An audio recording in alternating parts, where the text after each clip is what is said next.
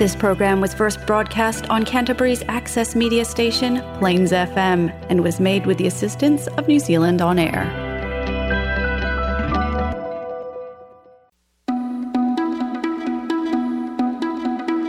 Welcome to Digital Divide, a series of Kōrero conversations about digital equity, access, and well-being in Aotearoa, New Zealand. This is a collaboration between Link Rourou, Plains FM, and Ako Ōtautahi Learning City Christchurch to amplify marginalised voices and provoke system change. Ko Fiona Deehan Tokuingoa.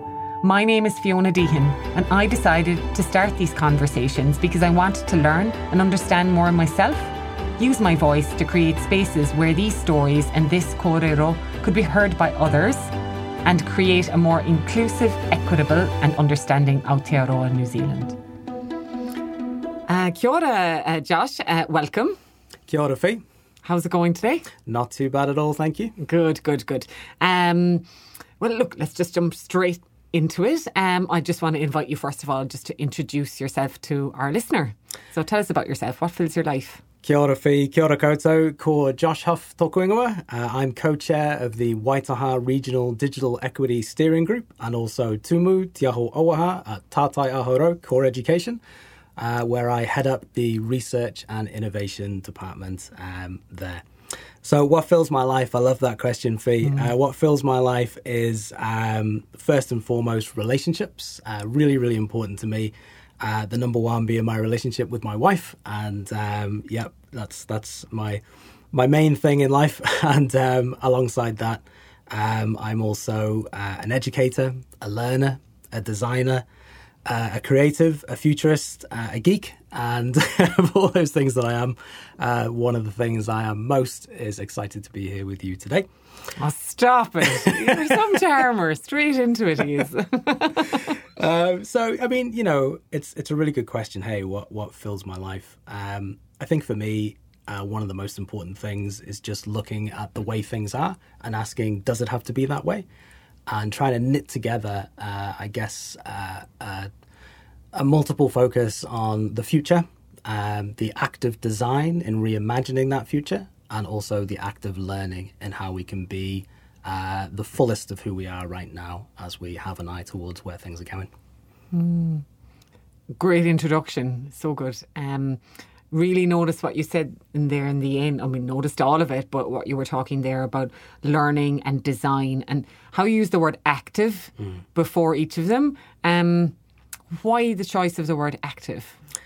I think because you can you can exist in quite a state where you're aware of these things and you can kind of watch them going past and you can not take part. And while there are times in life when that's an important thing to do to give yourself space to breathe, I think that the act of design is exactly that. It's a, it's an active tense. It's a thing that you do together in collaboration. You can't just you can't collaborate passively. You know, you have to be active to take part in that and the best kind of futures and the best kind of learning and the best kind of design is done in collaboration. Mm, yeah, yeah, it's it's the difference between actively participating in your life and in processes than life just happening to you. Because mm. you can live a life really by just going along with the flow and allowing it to just happen to you and things to happen to you or for you. And but then there's also being that active participant and maybe helping carving out the path that you want for yourself or for the for the thing you're passionate about and so being part of the the solution and being part of the change yeah i think mm. that's really well said Fee. i think um, in this day and age you know the kind of the amount of things that are going on in the world and the amount of worthy causes that there are we can't afford to just sit around and, and be passive we have to get in mm. and, and have chats and, and be active in those spaces yeah yeah yeah, absolutely. Um, digital digital divide. Uh, you know, that's the name of our our podcast. Um, what what does that mean for you? What does digital divide or digital equity or inequity um, mean in in your words in your world? How would you describe that to our listener? I love that question, Fee, because um, I'm going to be honest. As part of my my role as the co-chair of the White Waitaha Regional Digital Equity Steering Group, when I was first invited into that space, I thought, you know, I think I know what digital equity is, but I'm going to Google it all the same and just, you know, check, check if I've got this right. And actually, what I realized was my definition to begin with was actually quite nebulous. Like, I didn't really understand what that was. So, after a number of years of working in the space, I think I've nailed it down. So, my definition of digital inequity would be that state in which everybody does not have uh, access to and support to develop the capability to use technology. And that means to take part in society, in life, and the digital divide is the gap between those people who do have access and support to develop that capability and those who don't. Mm. That's great. Thank you for breaking that down because as we talked previously when we were preparing for our recording here, is that some listeners will have an understanding already of what it, what digital equity means, and some won't have a clue, and and that's totally fine. So you know we're doing our best to meet you where where you're at, whoever you are, you know, our mm. listener, to kind of um, help bring you into this conversation if it's something you'd never heard about before, because it is an important one. And um, if you were about to switch this off because we didn't explain digital equity to you, then we wouldn't be doing our job, right? Um, we we wanted to kind of um, help you understand, regardless of what stage you're at, and know that there's no shame, regardless of what stage you're at, because just because you didn't know anything about it isn't a bad thing either. I think that's really well said, Fee. You know, um, when we were talking a little earlier, Fee, I was saying that, you know, yes, I've been in the space for a wee while and working around this area, but actually, there's loads of things that I don't know. And just because um, I am cozied up to this space, I'm learning all the time. You know, there's lots of things people will bring up. I was like, oh, I never heard of that before, or I'd never heard of that definition, or I'd never heard of that group, or I didn't realize that was an aspect of the challenge. And to be involved in the space doesn't mean you've got to know it all, just means you need to be a little bit aware of it. Mm. And if this is that place that you're starting, then that's great. Yeah, yeah, absolutely. There's a this. It's just about letting go of ego, really. A, yeah. a little bit. It's going. Actually, I don't have to know it all. I just have to know I want to help. Absolutely. And I and yeah. I want to make some improvement in this, or I want to understand it better yeah. to start with. Um, digital divide or digital equity, inequity. It's it's a pretty broad topic, mm. right? Um, what specific area are you passionate about or, or focused on personally mm. or professionally? There's two for me, really. So the first one is around the power of youth in this space. Mm. So, so often in my own career, I've experienced um, adults who often treat youth as, unfortunately, one of these things either incapable of coming up with solutions or that they don't care about these kinds of issues and, and wouldn't want to pay attention to it, or that they're too, you know, starry eyed or too um, too much visioning about what could be possible and not grounded in reality. But I can tell you firsthand from all the work I've done with youth, none of those things are true. They are so, I mean, I'm painting with a broad stroke brush here, but a lot of youth that I've met and worked with are so capable as problem solvers around digital inequity. And I think as adults, one thing we could do is invite youth into the conversation a lot more and oftentimes invite them in and then get out the way and see what they come up with. So that's one area for me. The other is about provoking and collaborating um, around systems change towards digital equity. Mm. And uh, in that second item around promoting and collaborating, you know, what are the what are the areas you're doing that in? Yeah, so for me, it's really about um, through the Waitaha Regional Digital Equity uh, Group. That's part of it, but it's about um, getting getting alongside communities and not trying to reinvent the wheel all the time. So bringing people together, hearing the, the, the challenges they have in their community and the solutions they're coming up with, and actually um, finding a lot of the times that people are doing the same things or facing the same challenges. And if we could just connect them together, then it would be much more powerful. We're always going to go further together than we would alone. So a big part of my work is around seeing those things and making, I guess, conduits or avenues for those people to to connect and bring their ideas together. Yeah, yeah, I like that. Connecting the dots and yeah. seeing that bigger picture and who could be part of the conversation, who's not part of the conversation, yeah. who should be at the table, who's not at the table. Yeah. Um, I think we were talking before about this um, idea of uh, oh, the idea of people who are connectors mm. um, across different sectors um, and are generalists, and I, I, use the inverted commas symbol there as well for our listener, but you know, and that often that's painted with a negative brush, at that generalist um, label. um, or you know, the jack of all trades, um, master of none, and people might say that in, in a smirking, maybe self-deprecating yeah. way, but actually that there's value in both. There's value in the hyper specialists, um, and in this circumstance, in the digital tech space, um, and, and, I suppose, and even that in itself is quite broad. So you're going to have a range of specialisations in that. But to address such large system issues and societal issues such as digital equity, um, it's around a combination of those people who are hyper specialists, who are deep in the trough of their own specialisation, and the people who can see across the different troughs of mm. specialisation. Um, both within and outside of the digital sector because solutions may lie elsewhere. So those connectors mm. across different sectors with different ideas and different perspectives could be invaluable. Yeah, I couldn't agree more. I mean, I think yeah, that that idea that the generalist, you know, that word is somehow diminutive. Mm. Um, I totally disagree with that. I think those people who are able to move between different areas of skill or different domains, or even just indeed across different communities, that in and of itself is a skill. And I think we're starting to realize that more and more. You know, the idea of being a deep specialist in one area, yeah, that's really important. We need those people, but that's not the only kind of person you can be. You can be somebody who has um, a lot of wide knowledge um, as opposed to just deep knowledge. And actually, you know, we find often a well rounded human is a person who does have knowledge across more than one mm. thing mm. rather than only one domain and limiting themselves Has wit. to that. Yeah, it's Not, width, you yeah. know, and even if you're going deep within one field, actually just being aware of what's going on around that field as well.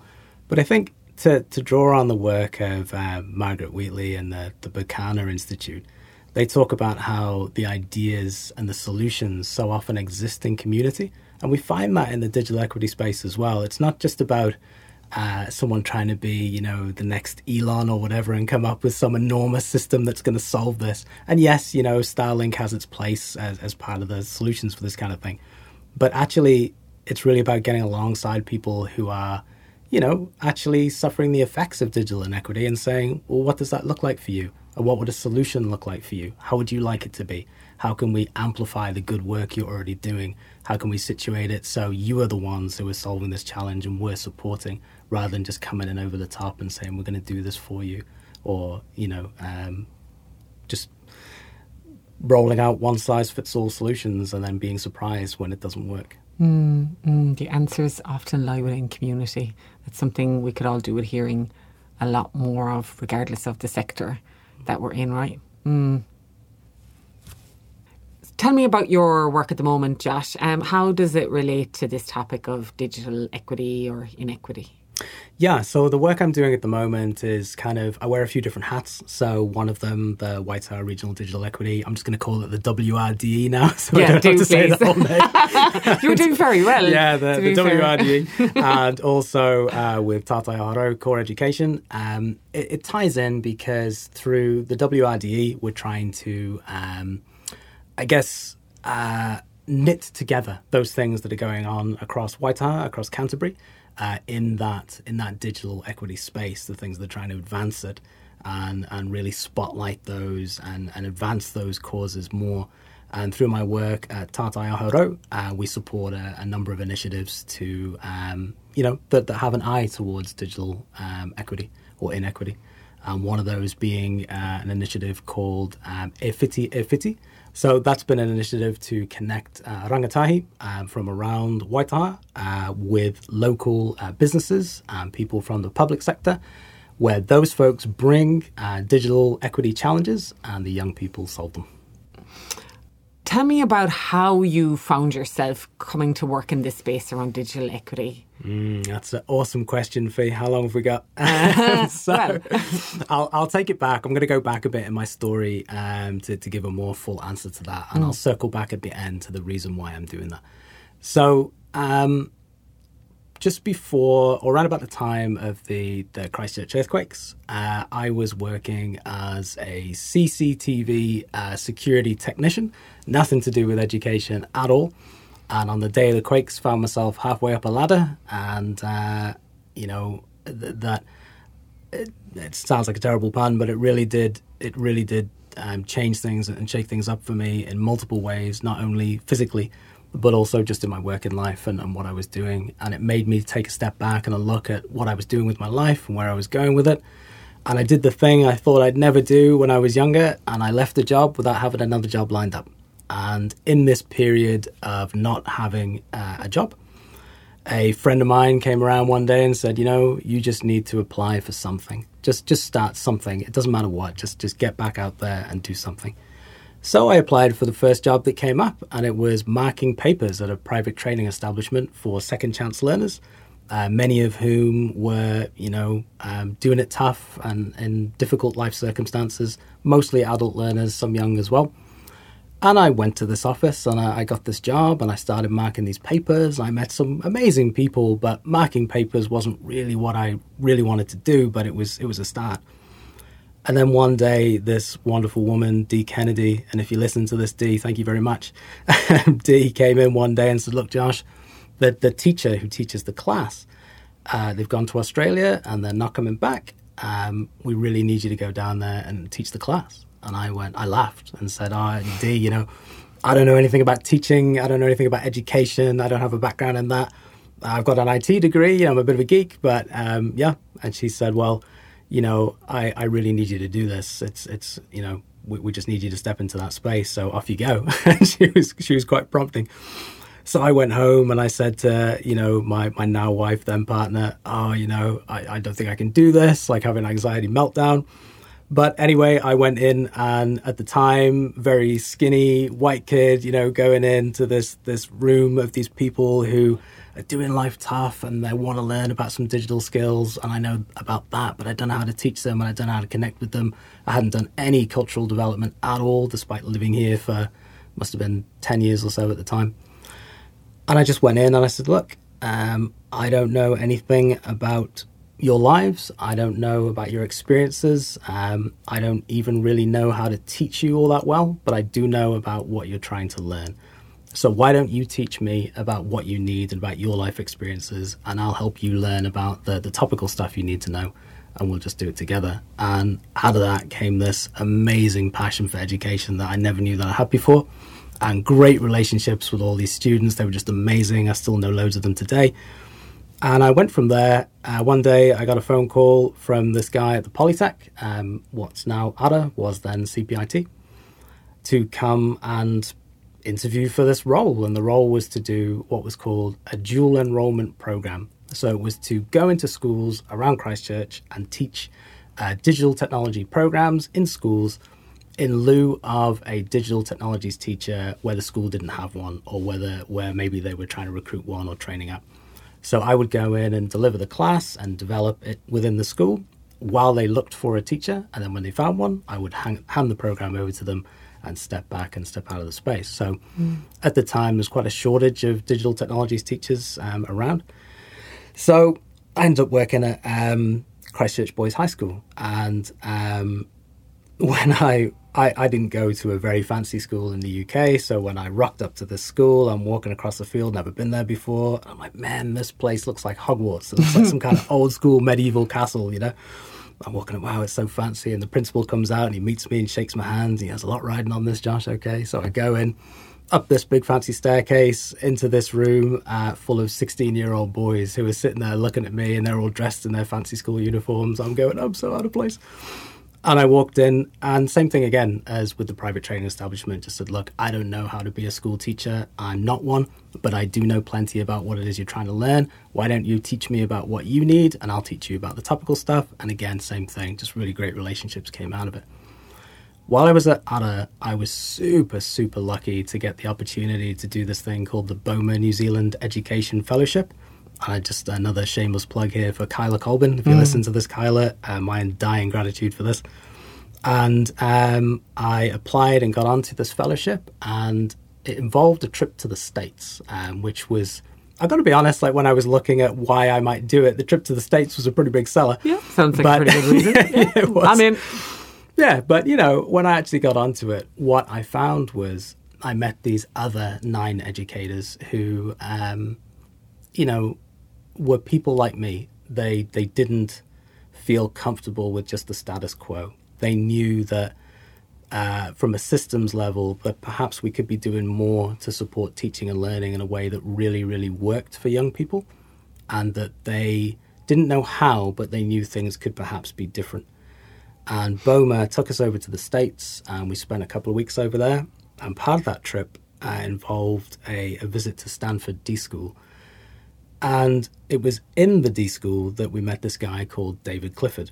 And David Clifford is one of the founders of Liberatory Design, which is a hack of design thinking to make it more um, equity advancing.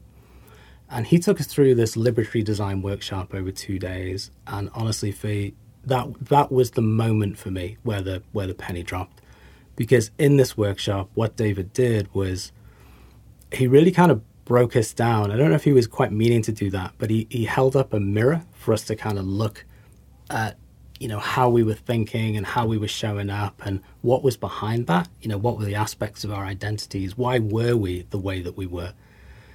And that might sound like really deep stuff and, and it was. You know we, we came out of that two days feeling utterly pulled apart and in pieces but in a really really good way. And it was in that moment that i realized man i've gone this far through my life without ever really thinking about why am I the way I am? Why do I do the things that I do? And what are those things that are because I've made them that way? And what are those things that are circumstantial? You know, my the fact that I'm English, the fact that I'm a man, the fact that um, you know, I'm a geek, the fact that I'm a bit of an academic, you know, like those kinds of things, they all come into aspects of my identity and help make me who I am. And if that's true, which it is, then there must be people who aren't just like me and they'll have their own story. And of course, it seems so obvious to say it now, but in the moment when you go, actually, you know what? The things that work for me at a systems level, I am privileged to be in the group that those things were designed for, but there are plenty of people who aren't in that group who mm. those things were designed for. And you know, I just kind of from that grew this this feeling to go, well, why are the systems the way that they are? Could they be different? Who's missing from the table? Who's not in the conversation? So I came back from the States and with a deep drive to sort of change things up. And that's how I ended up working at Tātai Aho Core Education because that's the kind of place that does that. Mm. So all of that led me to the digital equity space because I was sitting there going, well, why do things have to remain you know, inequitable in the digital space? Could we challenge them? Could they be different?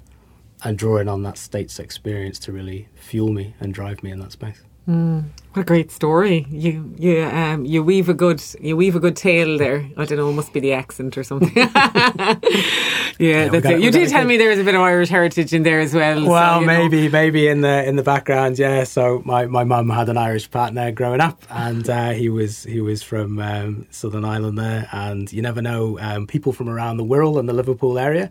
There's a there's always a bit of a link between uh, that that totally. and, and, the Irish. And come on, you were redhead like so, yeah. and you were wearing a flat cap. Yeah, you know, that's I. Mean, yeah, indeed. You know, there, there, must be something in that. But no, seriously though, like you've told that story really well, and it's really, um, it's always really interesting to hear people's why mm. and the journey that they've been on to the work that they've gotten to because people who are advocating for system change and um, um, battling and pushing for change when it comes to equity weren't born doing that. Yeah. And I guess that's an important message I would like to try and convey through these podcasts mm. as well is that you don't have to be the knower of all and to have been born into yeah. this academic world or to be this highly um, I suppose educated is yeah. the wrong word, but you know, person to advocate for change and to want to speak out against equity. You can just have questions.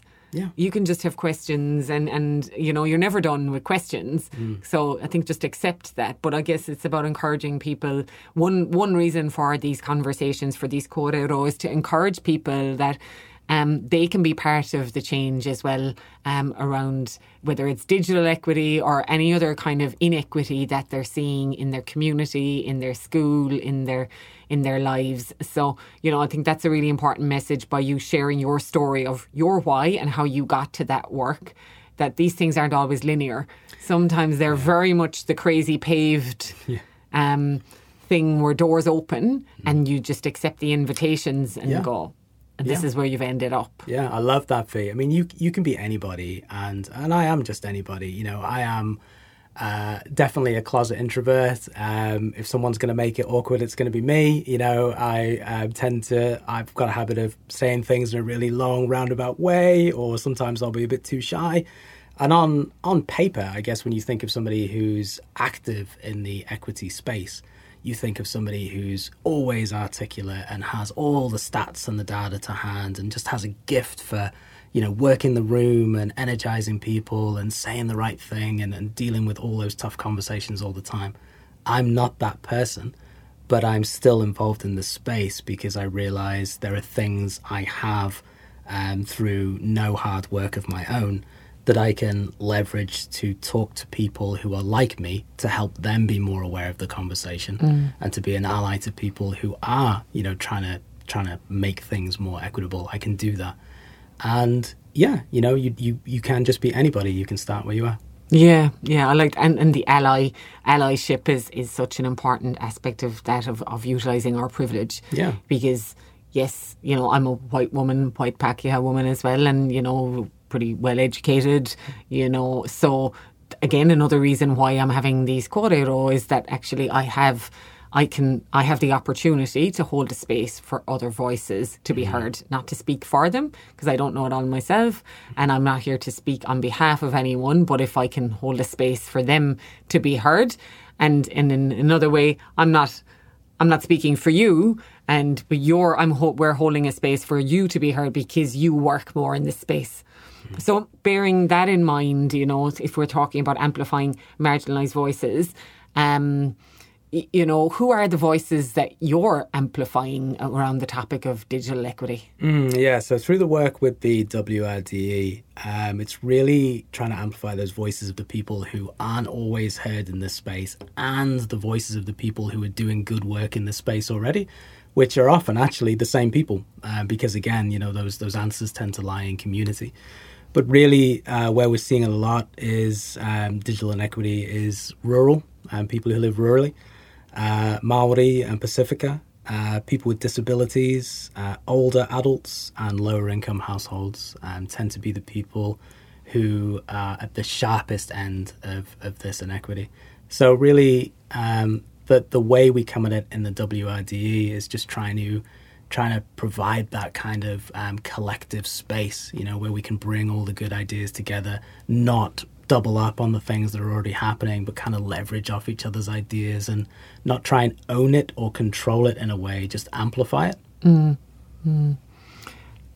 when you talk um, you talk about you know when we talk about the communities or the individuals that are being impacted by this? And you you've kind of given some examples there. You know have you have you observed particular examples um, that you can share or um, yeah i'm just curious Yeah, sure. So, um, actually thinking about, um, you know, there's there's somebody who um, lives close to me in a um, house who uh, hasn't had any uh, internet access for you know quite some time, and then has only recently got it, and is now wanting to use that to find a job, and hasn't had the support to develop those digital digital literacy skills. And you know it's difficult. Like if you haven't had that background or you haven't had that tech exposure and then you have had some difficult life circumstances and you know perhaps you're receiving a benefit and then your life circumstances change and you're ready to and able to go out and look for work and you want to do that in which case he does then you know there are some extra hurdles to overcome whereas for me i'm just like okay i'll just jump on trade me and have a look because i'm used to that he's sitting there going, well, you know, what kind of work do I want to find? How do I do that? What are the supports? And yeah, you know, it's a it's just a good example of a a great person trying to do something, and those systemic barriers are what's making it harder. And you know, that's um, not really okay. No, no, it's not. Um, it's it's it's. yeah, There's a lot of assumptions that we make about digital equity. Um, you know, what what myths would you like to d- bust on the topic? Because I just feel that maybe what you've just spoken to, Yeah. you know, highlights some of those that people think are Yeah. Yeah, yeah. So one myth I'd like to bust, Fee, is um, this person I'm thinking of has a mobile phone. And I imagine a snap judgment that a lot of people would make is, well, if he's got a mobile phone, surely he would already know how to do all this stuff, right? Because he can use technology. But actually, that's not true at all. Just because you can use a smartphone doesn't mean that you can navigate complex systems of governmental support or healthcare or education or learning. And not only that, you might not even be able to use those systems because they might not be designed for people like you. So they could be designed for a certain kind of person, and those accessibility barriers are there. And what support do you have to overcome them? And if you can use a smartphone, and you might be able to even use Facebook, that doesn't mean that you can automatically just do all those things and you know navigate that space. Mm. So that's one myth. And if you if you've ever tried to navigate half of those websites on a mobile phone anyway, Nightmare. you know, yeah, they might they might configure them so that they look relatively normal, but actually try and fill in a long form or do a job Yeah. application or something on a phone, even if you are relatively tech savvy and you can never get the cursor in the right place and mm-hmm. you scroll, you know, so it's. I, I like I you know I slightly joke, but I slightly don't. You know, it isn't that simple. No. You know, so I think I think spot on there. Yeah, I mean, we saw, you know, it was hugely exposed in the, in the COVID lockdowns when people were saying, well, you know, that family has a device. You know, we can see that they've got a device. They should be fine. But what they're not realizing is there might be four kids in that family and the device might be a mobile phone. How are you going to do your schoolwork at home on something like that? You can't really code on it. You can't do that kind of stuff. You can't do your art and design on it. You can't even really properly write a document on it. You know, it's going to be slow and difficult. You can't really watch a lot of video content because it's not optimized for phones and those kinds of things. Um, a smartphone does not a device make.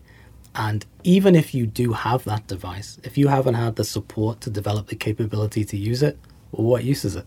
So it's not just about the technology; it's about the, you know, the support around it.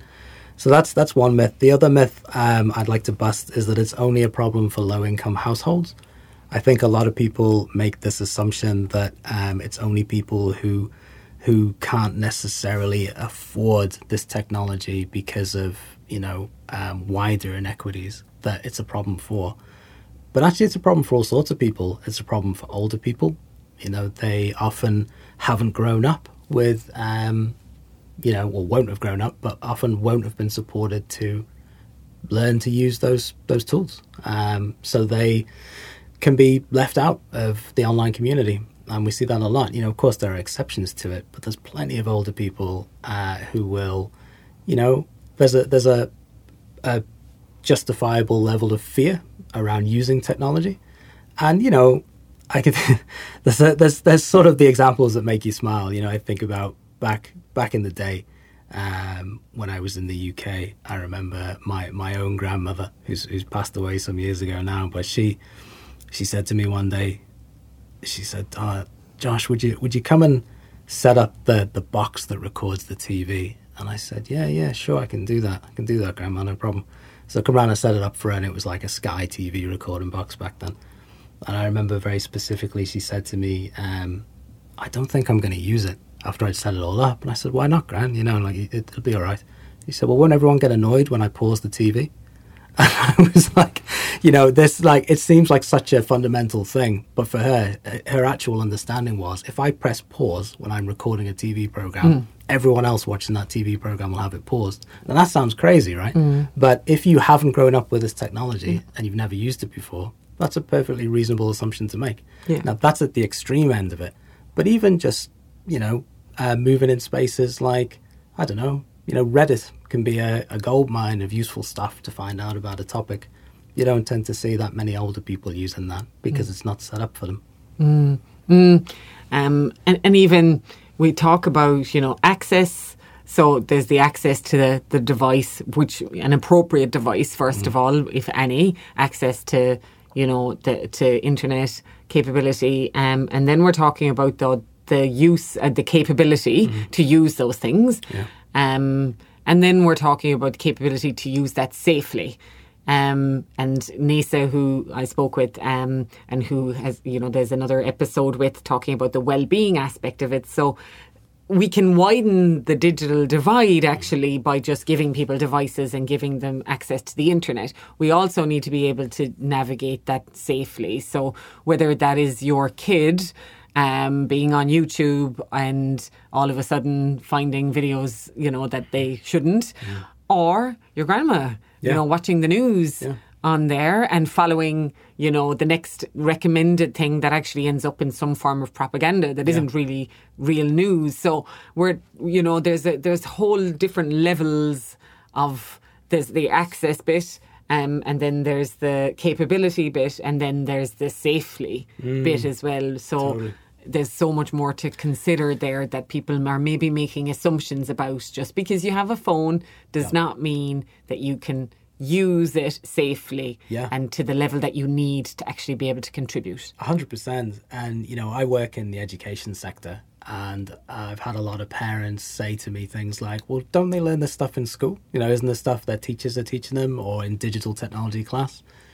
If you think about the advancements in AI, robotics, metaverse, blockchain, you know, um, all these intersecting exponential technologies, show me a teacher in the world who has the time to keep up with all of that while mm. also trying to teach these aspects of safety and privacy and how to use things well. Mm. It's just not doable for it to be the teacher's job alone. It has to be an everybody job. Mm. And if we're going to make sure that the next generation is coming up in a way that is advancing digital equity, then we need to be talking, you know, about these things in the household, and in community and in the workplace, acknowledging it's not just children, it's it's uh, everybody. Yeah, it is an everybody problem, right? Um, Mm.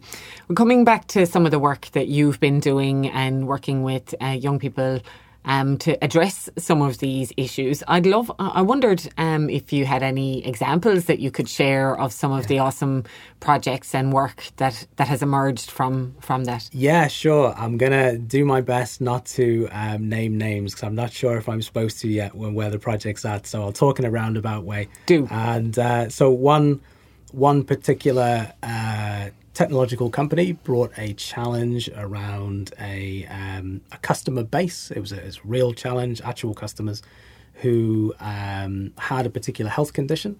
And uh, with this health condition, the challenge for that community was they didn't have any kind of online space designed for them. And it was very, very difficult for the people with this particular health condition to access health specialists. So the reason the company had been contracted to do the work was to create a platform to connect these people with this with this illness together, and to uh, also connect them with their their medical specialists. They brought this challenge to the young people as part of Efiti Efiti that I mentioned earlier, and said, you know, how would you solve it? And the solutions the young people came up with just blow your mind. You know, they had four days all up, so two two day sprints to work on this, and they they spent uh, the first two days sort of trying to come up with an answer, and then you know working through that sort of messy design process and ideating and going, oh, what are we doing here? And then a little break, and then they came back and did the second two days, and they came up with this fully working prototype. It was like a beautifully designed website with a a 3D printed uh, physical thing that you could use to, to cross the, the difficulties with the with the people who were trying to you know access this thing, and it worked. It was actually amazing. Mm. And I remember the the CEO of the company saying, how, "Like, how did you how did you come up with that in that that time frame? You know, it's mind blowing." And yeah, th- this is the thing. When we put youth together with challenges that they uh, not only care about, but that actually matter in the world, and then give them the tools and the wraparound support to solve them, and then get out the way, the stuff they can come up with is incredible. Because we know that as we go through life, the creativity can so often be drummed out of us. But when you're a bit younger, that hasn't happened to you as much yet. Mm, so the fear the way, of failure yeah, yeah, hasn't totally. been completely ingrained yeah, in you yet, and totally. you feel more courageous to be vulnerable with your absolutely, ideas. Absolutely, yeah. and like divergent in your thinking and bringing different lenses to it. And, Oh, we could involve that and do this. We had another group who had a I can't even explain it, even with my technology background, but it, it did make sense when they talked about it, which is again speaking to their presentation skills. But they shared this idea for some kind of mesh, um, free uh, internet network across the city that would take this node based approach. Mm. And they designed the technology and proven that it could work and made a prototype and all this. And the council was saying, wow, you know, that's amazing. That's something we could actually do in our city. And these, these people are 15 to 17, you mm. know, it's wild. We often underestimate people, don't we? We do. Um, and underestimate the, the youth in our communities. Yeah. So, you know, it's fantastic that you're able to bring them in to part, be part of solving the problem and not having them sit back and be told we'll solve it for you. Yes, you know, absolutely. actually bring them in and enable yeah. our communities, young and old, to be part of the solution. Absolutely, yeah. Mm. And uh, I'm I'm really big on that. I really do think we need rangatahi in this space, young people in the space, to be um, coming up with the solutions because, you know, it's not us um, that are going to be living with the long term effects of this. It's that next generation, you know, and we really need them to be part of the solutions that are created. Mm. Yeah. Mm. So, Josh, you know, we've talked a lot about, you know, what digital equity um, or inequity means, the digital divide. Um, we've talked a bit about your work and some of the cool stuff that you've been doing. Really keen not to talk about, um, you know, what actions would you like people to take or to consider as a result of this conversation? Um, yeah, what would make a difference? Yeah, I think uh, the first thing to acknowledge is, you know, there's lots of things you can do, and you just start where you're at with what you have. So, you know, some of the things I'm about to rattle off might not apply to you, and that's okay if they don't. Uh, and you might have ideas that aren't in, you know, this list of things. This isn't the definitive what you can or can't do, but from my perspective, um, I just want to shout out Recycle a Device. You know, it's an amazing program that, um, you know, refurbishes devices and students do the work, so they're learning about technology and put them in the hands of people who really, really need them.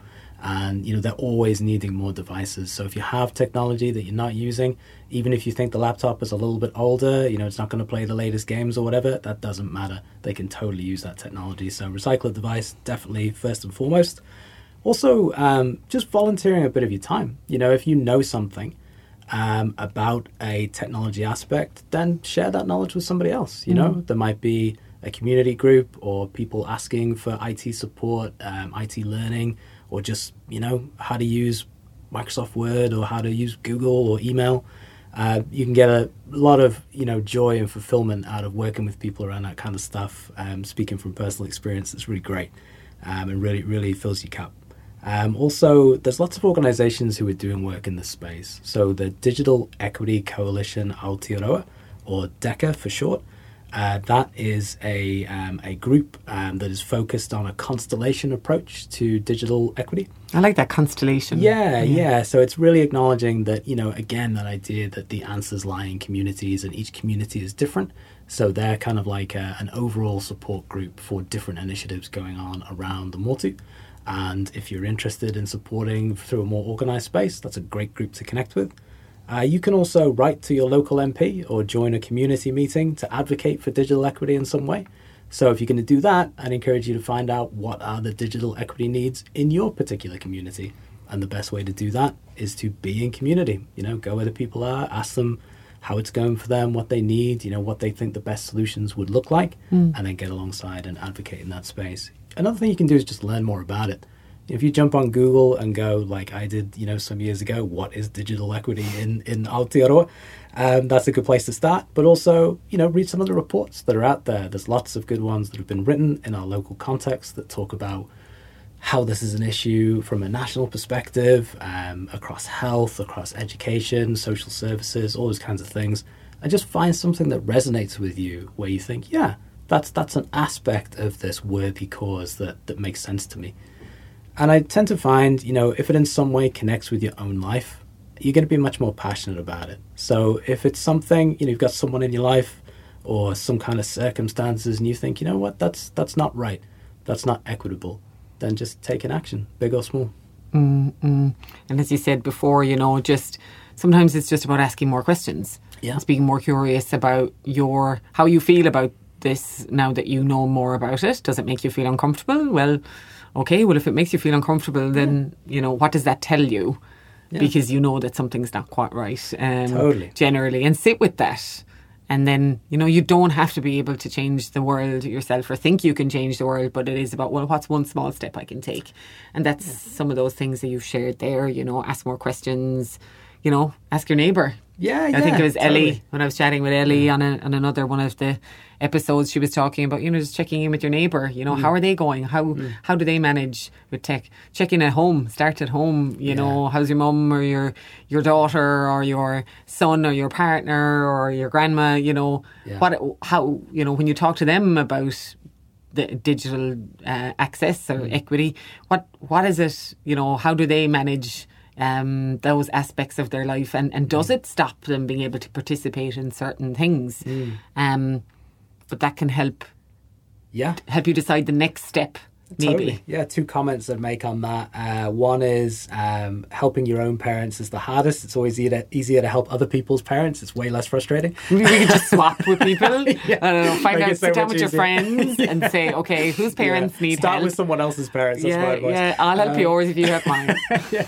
But also, I think that um, it's a really good point for you that, like, you don't even have to use the words digital equity. You know, if you're approaching someone, you don't have to say, "How is digital uh, digital inequity for you?" True. You can just say, you know, "How you going? Have you are are you able to access the internet?" And uh, you know, have you have you what computer have, have you got? You know, if they're really new to it, or you might say, "Oh, you know, um, I noticed you don't have an email address. Um, can I can I help you with that?" Or you know, see if they're interested, or just check that they're going okay. Just just ask them how they're going. You know what needs they have. And sometimes it can be the simple stuff like email, and sometimes it can be they've got all this rubbish that they want to sell, but they don't know how to use TradeMe. You know, it can be anything, just any aspect where somebody isn't able to fully take part in society because there's something preventing them from doing that. Mm, yeah, if there's something they want to do, but they can't book it or they can't sell it or they can't just because they can't use a particular device. And maybe that's that first small step that Mm. you can take. Awesome. That's really tangible and practical and manageable for our listener to to hear and think. Actually, I can do something. Um, it doesn't have to because it can feel big sometimes when we talk about these big things. Yeah, but. I think I think that's a, a, good segue into you know what can we do Dom more at a, a collective and um, systemic level. You know what are some of the things that that yeah that are happening or that, that we need to do more of. Yeah, that's that's great for you. I think um, one of the main things is building awareness and momentum, um, because you know there are so many things going on in life today, and so many uh, different faces of inequity that um, in the press and in, in I don't mean the media, but in the in the the rush and, and the, the crash together of all the things that are important, sometimes stuff can get lost. And it's just about being aware and sharing, you know, your own personal story and your own experience that you can talk to with authenticity. And sometimes that can be, I don't know, carrying out some research, helping people tell their stories, like you're doing now, you know, making a space, um, and just driving that change by creating more of a sense of urgency. Yeah. Also, I think, um, you know, another really important aspect is supporting those community led actions. So, you know, there's loads of digital literacy programs going on around the country. Um, everywhere you look, there's something going on. People needing, you know, device donations like Recycle a Device, um, affordable access to the internet. There's lots of local solutions to those kinds of things. Find out what's going on in your area and, and get in behind it. Um, I think another thing is engaging with decision makers at all levels. So it doesn't always have to be writing to the prime minister to say, you know, hey, we need to solve digital uh, inequity. You're best off, you know, connect with your local community. Um, what organizations are there in those spaces? What private sector um, organizations are doing things in your area? What's your local council doing? You know, could you get in behind that stuff? And I think also holding institutions accountable uh, for their role in advancing digital equity. So I don't think it matters if you're in the spotlight kind of person or more of a stealth agitator. Uh, it's all good, but whatever your approach, just pushing for those equitable policies, products, you know, practices, services, and approaches. That that means good stuff for everybody. And while this is, you know, my bias, I think I would cap it off by saying just collaborate, collaborate, collaborate. You know, the more you do stuff together, the further it's going to go. This stuff can feel quite um, gnarly and almost overwhelming if you're trying to do it on your own. But if you can connect with like-minded individuals, that's where you're going to find the answers. Mm. Yeah. Mm. Yeah, and as we talked about before, you know, sometimes it's just being willing to just share what we're each working on because there's I feel like there's a spectrum. Is it a spectrum or a continuum? I'm thinking of. Um, uh, I think it's continuum, um, but a continuum of collaboration where you know on one end it might just be let's proactively um, connect and, and just network and catch up about what's going on in each other's worlds. Mm. And then on the other end, it is meaningfully collaborate. Mm. So to, to connect and fill each other in on what's going on can be a form of lower level collaboration and just around awareness. But then there's an intentional project we work on, which is that you know, more meaningful stuff. And then in the middle, as we talked about, the collaborating, right? Let's get to let's get to know each other. We don't need to have yeah. a relationship or we don't need to get married. And because people are often um, afraid to talk about collaboration because even sometimes they're competing against each other for similar funding mm. um, and that as well. So it's like, well, actually, do we want to make change in this area, or um, is it would it be better if we could do it together? Actually, yeah, yeah. There's no one individual organization or entity that is going to make this change on their own. It's just not going to happen. Mm. It's it's gonna it's gonna take all hands to the plow kind of approach, and the only way we're going to do that is if we learn to collaborate well. And often that means, like you said earlier, you know, a bit of the checking of the ego, but also, um, you know, spending time building relationships and building trust. The bedrock of good collaboration is mm. that, that time spent building trust. Yeah, yeah. That's my clicking my fingers poetry. I agree with that, or I think that's cool kind of thing. But yeah, couldn't agree more. Um, trust um, and develop and working from there on our collaboration. Mm. Awesome, thanks, Josh. Um, I guess just as we start to wrap things up, you know, think about the journey we've been on through this kōrero, through this conversation, you know, really keen to hear from you. Um, that if you were sitting across from our listener right now, just like you are with me, and you could see, you could look them in the eye, you know, what would be the most important thing you would want them to leave this kōrero with? I think two things. One thing would be that no matter um, who you are or where you are, there is something you can do this week, today, to advance digital equity in Aotearoa, New Zealand. Like you can do that. And whether it's just a chat with a friend or whether you go all in and you get behind some kind of cause, anywhere on that that you know continuum of action, you can do something. And and to know that also you don't have to be a pro or an expert in this space. I would argue that that almost doesn't exist because the landscape is shifting so much all the time.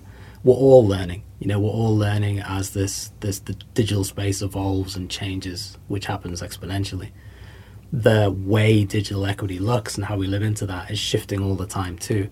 So just just start. You know, start with where you are and, and what you have and what you know and who you know and and that's it. And I had a couple of people say to me in the past comments like, "Well, you know, it's all good for you because you've got all this technological experience and you know you're working in all these spaces." I mean, first of all, I didn't always have that. Uh, those are things I acquired over time.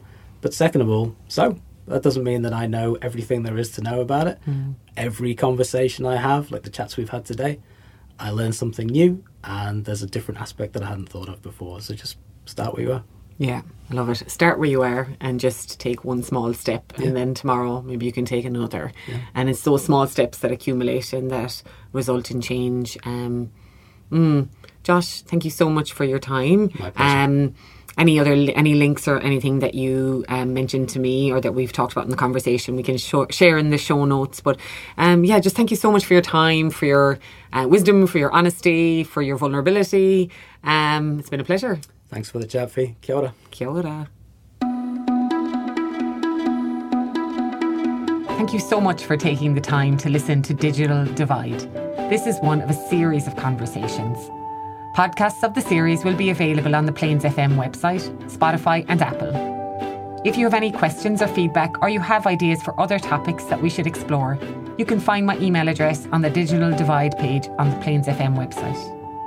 Please share with your networks so that we can continue to amplify marginalised voices, provoke system change, and help us all be more inclusive and understanding of others' experiences. Thank you, Link Rourou, Plains FM, and Ako Ōtautahi Learning City Christchurch for supporting this project.